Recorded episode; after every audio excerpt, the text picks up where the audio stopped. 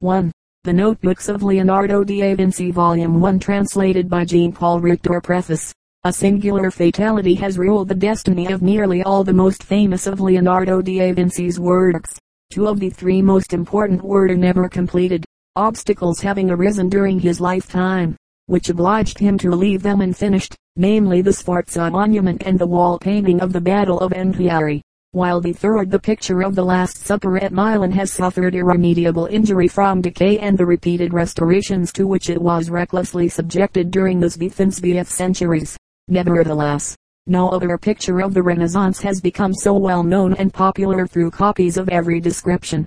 Vasari says, and rightly, in his life of Leonardo, that he labored much more by his word than in fact or by deed and the biographer evidently had in his mind the numerous works in manuscript which have been preserved to this day. To us, now, it seems almost inexplicable that these valuable and interesting original texts should have remained so long unpublished, and indeed forgotten. It is certain that during the Svethensvth centuries their exceptional value was highly appreciated.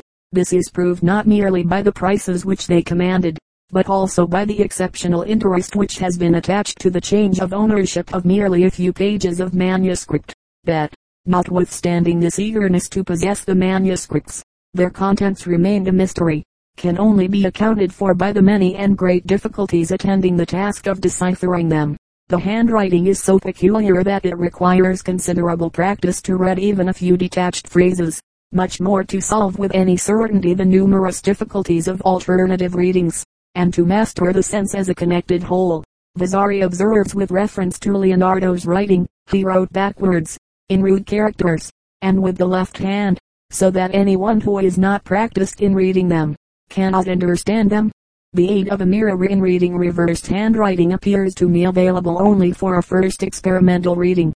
Speaking from my own experience, the persistent use of it is too fatiguing and inconvenient to be practically advisable considering the enormous mass of manuscripts to be deciphered, and as, after all, Leonardo's handwriting runs backwards just as all oriental character runs backwards that is to say from right to left the difficulty of reading direct from the writing is not insuperable. This obvious peculiarity in the writing is not, however, by any means the only obstacle in the way of mastering the text.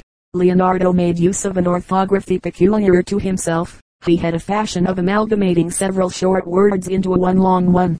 Or, again, he would quite arbitrarily divide a long word into two separate halves. Added to this there is no punctuation whatever to regulate the division and construction of the sentences, nor are there any accents and the reader may imagine that such difficulties were almost sufficient to make the task seem a desperate one to a beginner. It is therefore not surprising that the good intentions of some of Leonardo's most reverent admirers should have failed. Leonardo's literary labors in various departments both of art and of science were those essentially of an inquirer. Hence the analytical method is that which he employs in arguing out his investigations and dissertations. The vast structure of his scientific theories is consequently built up of numerous separate researches, and it is much to be lamented that he should never have collated and arranged them. His love for detailed researches it seems to me was the reason that in almost all the manuscripts, the different paragraphs appear to us to be in utter confusion, on one and the same page. Observations on the most dissimilar subjects follow each other without any connection. A page, for instance, will begin with some principles of astronomy, or the motion of the earth, then come the laws of sound, and finally some precepts as to color. Another page will begin with his investigations on the structure of the intestines, and end with philosophical remarks as to the relations of poetry to painting and so forth. Leonardo himself lamented this confusion, and for that reason I do not think that the publication of the texts in the order in which they occur in the originals would at all fulfill his intentions. No reader could find his way through such a labyrinth. Leonardo himself could not have done it. Added to this, more than half of the 5,000 manuscript pages which now remain to us, are written on loose leaves, and at present arranged in a manner which has no justification beyond the fancy of the collector who first brought them together to make volumes of more or less extent. Nay, even in the volumes, the pages of which were numbered by Leonardo himself, their order, so far as the connection of the texts was concerned, was obviously a matter of indifference to him. The only point he seems to have kept in view, when first writing down his notes, was that each observation should be complete to the end on the page on which it was begun. The exceptions to this rule are extremely few, and it is certainly noteworthy that we find in such cases, in bound volumes with his numbered pages, the written observations, turn over. This is the continuation of the previous page, and the like. Is not this sufficient to prove that it was only in quite exceptional cases that the writer intended the consecutive pages to remain connected, when he should, at last, carry out the often planned arrangement of his writings? What this final arrangement was to be, Leonardo has in most cases indicated with considerable completeness. In other cases this authoritative clue is wanting, but the difficulties arising from this are not insuperable, for, as the subject of the separate paragraphs is always distinct and well defined in itself.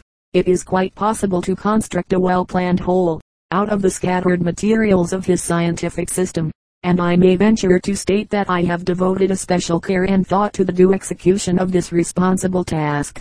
The beginning of Leonardo's literary labors dates from about his 37th year, and he seems to have carried them on without any serious interruption till his death. Thus the manuscripts that remain represent a period of about 30 years. Within this space of time his handwriting altered so little that it is impossible to judge from it of the date of any particular text. The exact dates, indeed, can only be assigned to certain notebooks in which the year is incidentally indicated, and in which the order of the leaves has not been altered since Leonardo used them. The assistance these afford for a chronological arrangement of the manuscripts is generally self-evident. By this clue I have assigned to the original manuscripts now scattered through England, Italy and France, the order of their production. As in many matters of detail it is highly important to be able to verify the time and place at which certain observations were made and registered. For this purpose the bibliography of the manuscripts given at the end of volume II may be regarded as an index, not far short of complete, of all Leonardo's literary works now extant. The consecutive numbers from 1 to 1566 at the head of each passage in this work, indicate their logical sequence with reference to the subjects, while the letters and figures to the left of each paragraph refer to the original manuscript and number of the page, on which that particular passage is to be found. Thus the reader, by referring to the list of manuscripts at the beginning of volume I and to the bibliography at the end of volume II, can, in every instance, easily ascertain, not merely the period to which the passage belongs, but also exactly where it stood in the original document. Thus, too, by following the sequence of the numbers in the bibliographical index, the reader may reconstruct the original order of the manuscripts and recompose the various texts to be found on the original sheet so much of it, that is to say, as by its subject matter came within the scope of this work. It may, however, be here observed that Leonardo's manuscripts contain, besides the passages here printed, a great number of notes and dissertations on mechanics, physics, and some other subjects, many of which could only be satisfactorily dealt with by specialists. I have given as complete a review of these writings as seemed necessary in the bibliographical notes. In 1651, Raphael Trichet Dufresne, of Paris, published a selection from Leonardo's writings on painting and this treatise became so popular that it has since been reprinted about two and twenty times, and in six different languages. But none of these editions were derived from the original texts, which were supposed to have been lost, but from early copies, in which Leonardo's text had been more or less mutilated, and which were all fragmentary. The oldest and on the whole the best copy of Leonardo's essays and precepts on painting is in the Vatican Library. This has been twice printed, first by Manzi, in 1817, and secondly by Ludwig, in 1882. Still, this ancient copy, and the published editions of it, contain much for which it would be rash to hold Leonardo responsible, and some portions such as the very important rules for the proportions of the human figure are wholly wanting. On the other hand they contain passages which, if they are genuine, cannot now be verified from any original manuscript extant. These copies, at any rate neither give us the original order of the texts, as written by Leonardo, nor do they afford any substitute, by connecting them on a rational scheme. Indeed, in their chaotic confusion they are anything rather than satisfactory reading. The fault, no doubt, rests with the compiler of the Vatican copy, which would seem to be the source whence all the published and extensively known texts were derived, for, instead of arranging the passages himself, he was satisfied with recording a suggestion for a final arrangement of them into eight distinct parts, without attempting to carry out his scheme, under the mistaken idea that this plan of distribution might be that, not of the compiler, but of Leonardo himself. The various editors, down to the present day, have very injudiciously continued to adopt this order or rather disorder. I like other inquirers, had given up the original manuscript of the Trattato della Pittura for lost, till, in the beginning of 1880, I was enabled, by the liberality of Lord Ashburnham, to inspect his manuscripts, and was so happy as to discover among them the original text of the best known portion of the Trattato in his magnificent library at Ashburnham Place. Though this discovery was of a fragment only but a considerable fragment inciting me to further search, it gave the key to the mystery which had so long enveloped the first origin of all the known copies of the Trattato. The extensive researches I was subsequently enabled to prosecute, and the results of which are combined in this work, were only rendered possible by the unrestricted permission granted me to investigate all the manuscripts by Leonardo dispersed throughout Europe, and to reproduce the highly important original sketches they contain, by the process of photogravure. Her Majesty the Queen graciously accorded me special permission to copy for publication the manuscripts at the Royal Library at Windsor. The Commission Centrale Administrative de l'Institut de France, Paris, gave me, in the most liberal manner, in answer to an application from Sir Frederick Leighton, P.R.A. corresponding member of the Institute, free permission to work for several months in their private collection at deciphering the manuscripts preserved there. The same favor which Lord Ashburnham had already granted me was extended to me by the Earl of Leicester, the Marchese Trivulzio, and the curators of the Ambrosian Library at Milan by the Count Manzoni at Rome and by other private owners of manuscripts of Leonardo's, as also by the directors of the Louvre at Paris, the Accademia at Venice, the Uffizi at Florence, the Royal Library at Turin, and the British Museum, and the South Kensington Museum. I am also greatly indebted to the librarians of these various collections for much assistance in my labors, and more particularly to Monsieur Louis Lalanne, of the Institut de France, the Abbate Ceriani, of the Ambrosian Library, Mr. Maunde Thompson, keeper of manuscripts at the British Museum, Mr. Holmes, the Queen's Librarian at Windsor, the Rev. Bayne, Librarian of Christ Church College at Oxford, and the Rev. J. Napier, Librarian to the Earl of Leicester at Holkham Hall, in correcting the Italian text for the press. I have had the advantage of valuable advice from the Commendatore Juff, Morelli, Senator del Regno, and from Signor Gustavo Frizzoni, of Milan. The translation, under many difficulties, of the Italian text into English, is mainly due to Mrs. R. C. Bell, while the rendering of several of the most puzzling and important passages, particularly in the second half of volume I, owe to the indefatigable interest taken in this work by Mr. E. J. Poynter R.A. Finally I must express my thanks to Mr. Alfred Marks, of Long Ditton, who has most kindly assisted me throughout in the revision of the proof sheets. The notes and dissertations on the texts on architecture in volume I owe to my friend Baron Henri de Muller, of Paris. I may further mention with regard to the illustrations, that the negatives for the production of the photogravures by Monsieur Dujardin of Paris were all taken direct from the originals. It is scarcely necessary to add that most of the drawings here reproduced in facsimile have never been published before, as I am now, on the termination of a work of several years duration, in a position to review the general tenor of Leonardo's writings, I may perhaps be permitted to add a word as to my own estimate of the value of their contents. I have already shown that it is due to nothing but a fortuitous succession of unfortunate circumstances, that we should not, long since, have known Leonardo, not merely as a painter, but as an author, a philosopher, and a naturalist. There can be no doubt that in more than one department his principles and discoveries were infinitely more in accord with the teachings of modern science, than with the views of his contemporaries. For this reason his extraordinary gifts and merits are far more likely to be appreciated in our own time than they could have been during the preceding centuries. He has been unjustly accused of having squandered his powers, by beginning a variety of studies and then, having hardly begun, throwing them aside, The truth is that the labors of three centuries have hardly sufficed for the elucidation of some of the problems which occupied his mighty mind.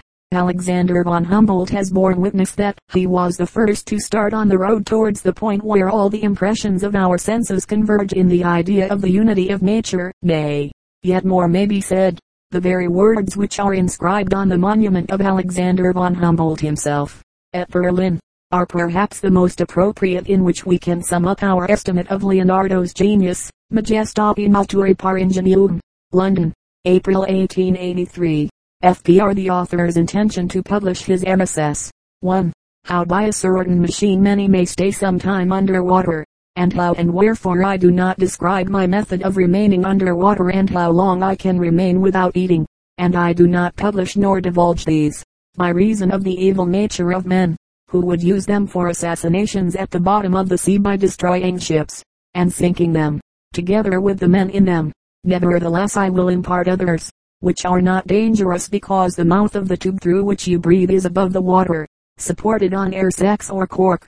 Footnote, the leaf on which this passage is written, is headed with the words Casi 39, and most of these cases begin with the word come, like the two here given, which are the 26th and 27th. 7. Shuro.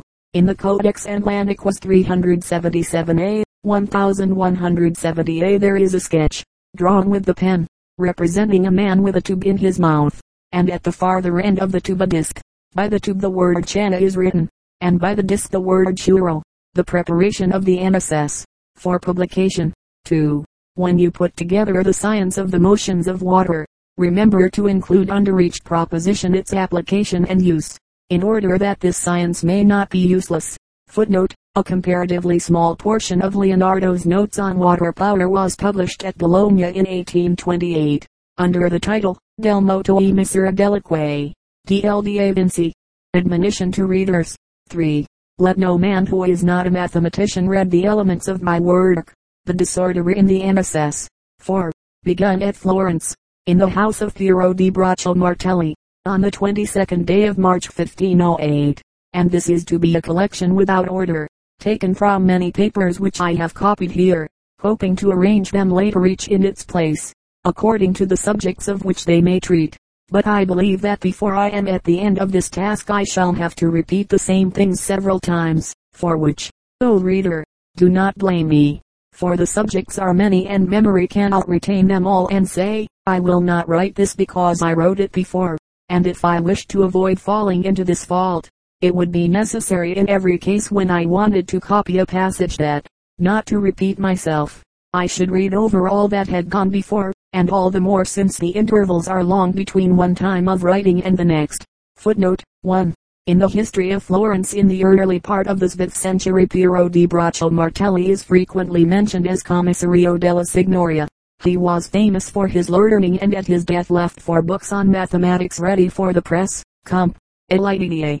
Famiglia Celebri Italian, Famiglia Martelli di Firenze, in the official catalogue of MSS, in the Brit. Muse, New Series Volume I where this passage is printed. Bardo has been wrongly given for Braccio. 2. Agai 22 di Marzo 1508. The Christian era was computed in Florence at that time from the Incarnation Lady Day, March 25th. Hence this should be 1509 by our reckoning. 3. Raccolto trado di molti quali io hoci copiat. We must suppose that Leonardo means that he has copied out his own MSS, and not those of others. The first 13 leaves of the Ms in the Brit. Muse, are a fair copy of some notes on physics, suggestions for the arrangement of MSS treating of particular subjects. 5.8. 5. Of digging a canal. Put this in the book of useful inventions and in proving them bring forward the propositions already proved and this is the proper order, since if you wish to show the usefulness of any plan you would be obliged again to devise new machines to prove its utility and thus would confuse the order of the 40 books and also the order of the diagrams, that is to say you would have to mix up practice with theory, which would produce a confused and incoherent work. 6. I am not to blame for putting forward, in the course of my work on science, any general rule derived from a previous conclusion. 7. The book of the science of mechanics must precede the book of useful inventions. Have your books on anatomy bound. Footnote 4. The numerous notes on anatomy written on loose leaves and now in the Royal Collection at Windsor can best be classified in four books, corresponding to the different character and size of the paper. When Leonardo speaks of Litua Libri di Notomia, he probably means the MSS, which still exist. If this hypothesis is correct the present condition of these leaves might seem to prove that he only carried out his purpose with one of the books on anatomy. A borrowed book on anatomy is mentioned in FO8. The order of your book must proceed on this plan. First simple beams, then those supported from below, then suspended in part, then wholly suspended, then beams as supporting other weights. Footnote 4. Leonardo's notes on mechanics are extraordinarily numerous, but, for the reasons assigned in my introduction, they have not been included in the present work. General introductions to the book on painting 913. 9. Introduction seeing that I can find no subject specially useful or pleasing since the men who have come before me have taken for their own every useful or necessary theme I must do like one who, being poor, comes last to the fair, and can find no other way of providing himself than by taking all the things already seen by other buyers, and not taken but refused by reason of their lesser value. I then, will load my humble pack with this despised and rejected merchandise, the refuse of so many buyers, and will go about to distribute it, not indeed in great cities, but in the poorer towns, taking such a price as the wares I offer may be worth. Footnote, it need hardly be pointed out that there is in this proemio a covered irony.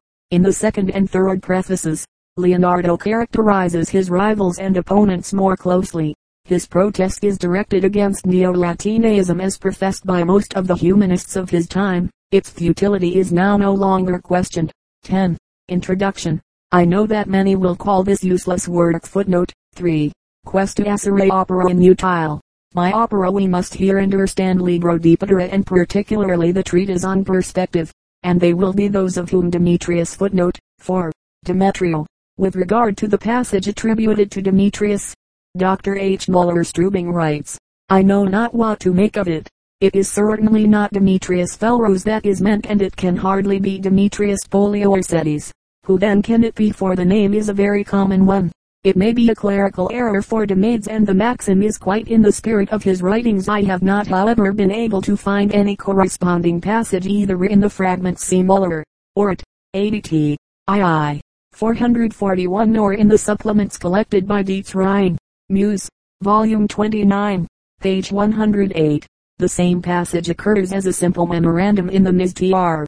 57 apparently as a note for this proemio thus affording some data as to the time where these introductions were written, declared that he took no more account of the wine that came out their mouth in words, than of that they expelled from their lower parts, men who desire nothing but material riches and are absolutely devoid of that of wisdom, which is the food and the only true riches of the mind. For so much more worthy as the soul is than the body, so much more noble are the possessions of the soul than those of the body, and often, when I see one of these men take this work in his hand, I wonder that he does not put it to his nose, like a monkey, or ask me if it is something good to eat. Footnote, in the original, the Proemio di Prospettivacio dell'Ufficio dell'Occhio number 21 stands between this and the preceding one. Number 9. Introduction. I am fully conscious that, not being a literary man, certain presumptuous persons will think that they may reasonably blame me, alleging that I am not a man of lepers. Foolish folks! Do they not know that I might retort as Marius did to the Roman patricians footnote 21, Cum Mario di Sei Patridi Romani. I am unable to find the words here attributed by Leonardo to Marius, either in Plutarch's Life of Marius or in the Apophthegmatum Aurelia, p. 202. Nor do they occur in the writings of Valerius Maximus who frequently mentions Marius nor in Velleius Paterculus 11 to 43. Dio Cassius, Gellius, or Macrobius. Professor E. Mendelssohn of Dorpat, the editor of Herodian, assures me that no such passage is the found in that author. Communication from Drive Muller Strubing. Leonardo evidently meant to allude to some well-known incident in Roman history and the mention of Marius is the result probably of some confusion. We may perhaps read, for Marius, Menenius Agrippa, though in that case it is true we must alter Patridi to Pliday. The change is a serious one, but it would render the passage perfectly clear, by saying, that they, who deck themselves out in the labors of others will not allow me my own. They will say that I having no literary skill, cannot properly express that which I desire to treat of footnote 26, Limicos, Chadel Parola. This can hardly be reconciled with Mons. Paraviaisso's estimate of Lda Vinci's learning. Leonard D. Vinci ate an admirator and disciple de ancients. Aussi dans l'art que dans la science et il tenait a passer pour téléphone men de la postérite. Gazette. De Beaux-Arts. October 1877 but they do not know that my subjects are to be dealt with by experience rather than by words has been the mistress of those who wrote well, and so, as mistress, I will cite her in all cases. 11. Though I may not, like them, be able to quote other authors, I shall rely on that which is much greater and more worthy, on experience, the mistress of their masters. They go about puffed up and pompous, dressed and decorated with the fruits, not of their own labors, but of those of others and they will not allow me my own. They will scorn me as an inventor, but how much more might they who are not inventors but vaunters and declaimers of the works of others be blamed. Introduction.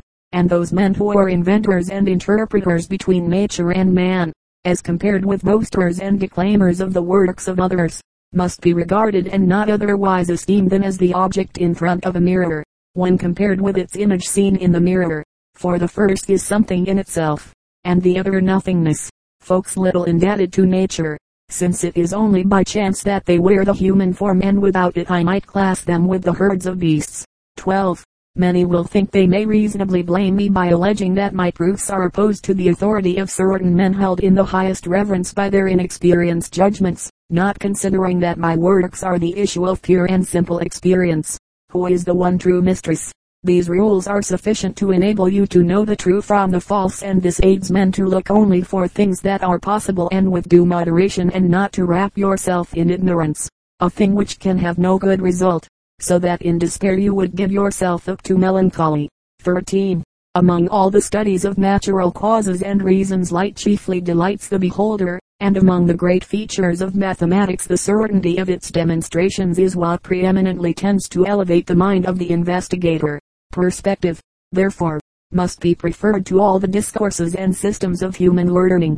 In this branch of science the beam of light is explained on those methods of demonstration which form the glory not so much of mathematics as of physics and are graced with the flowers of both. Footnote 5. Such of Leonardo's notes on optics or on perspective as bear exclusively on mathematics or physics could not be included in the arrangement of the Libro di Pittura which is here presented to the reader.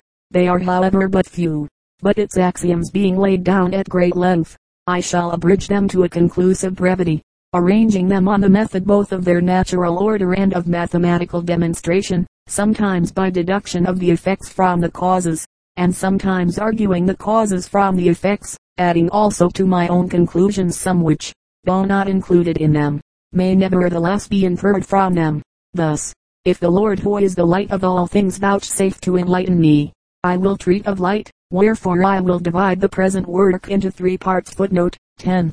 In the Middle Ages for instance, by Roger Bacon, by the Idealilani, with whose works Leonardo was certainly familiar, and by all the writers of the Renaissance perspective and optics were not regarded as distinct sciences. Perspective, indeed, is in its widest application the science of seeing, although to Leonardo the two sciences were clearly separate. It is not so as to their names. Thus we find axioms in optics under the heading perspective. According to this arrangement of the materials for the theoretical portion of the Libro di propositions in perspective and in optics stand side by side or occur alternately. Although this particular chapter deals only with optics, it is not improbable that the words partiolo present opera in three party may refer to the same division into three sections which is spoken of in chapters 14 to 17.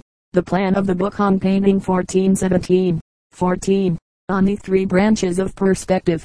There are three branches of perspective. The first deals with the reasons of the apparent diminution of objects as they recede from the eye, and is known as diminishing perspective. The second contains the way in which colors vary as they recede from the eye.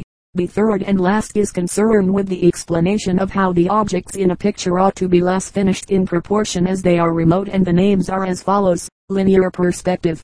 The perspective of color. The perspective of disappearance. 15. On painting and perspective.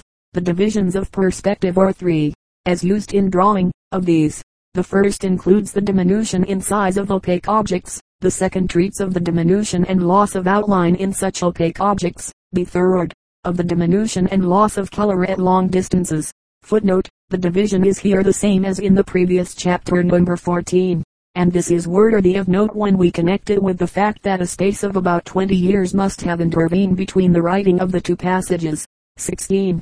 The discourse on painting, perspective, as bearing on drawing, is divided into three principal sections, of which the first treats of the diminution in the size of bodies at different distances.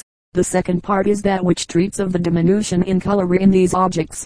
The third deals with the diminished distinctness of the forms and outlines displayed by the objects at various distances. 17. On the sections of the book on painting. The first thing in painting is that the objects it represents should appear in relief, and that the grounds surrounding them at different distances shall appear within the vertical plane of the foreground of the picture by means of the three branches of perspective, which are, the diminution in the distinctness of the forms of the objects, the diminution in their magnitude, and the diminution in their color. And of these three classes of perspective the first results from the structure of the eye, while the other two are caused by the atmosphere which intervene.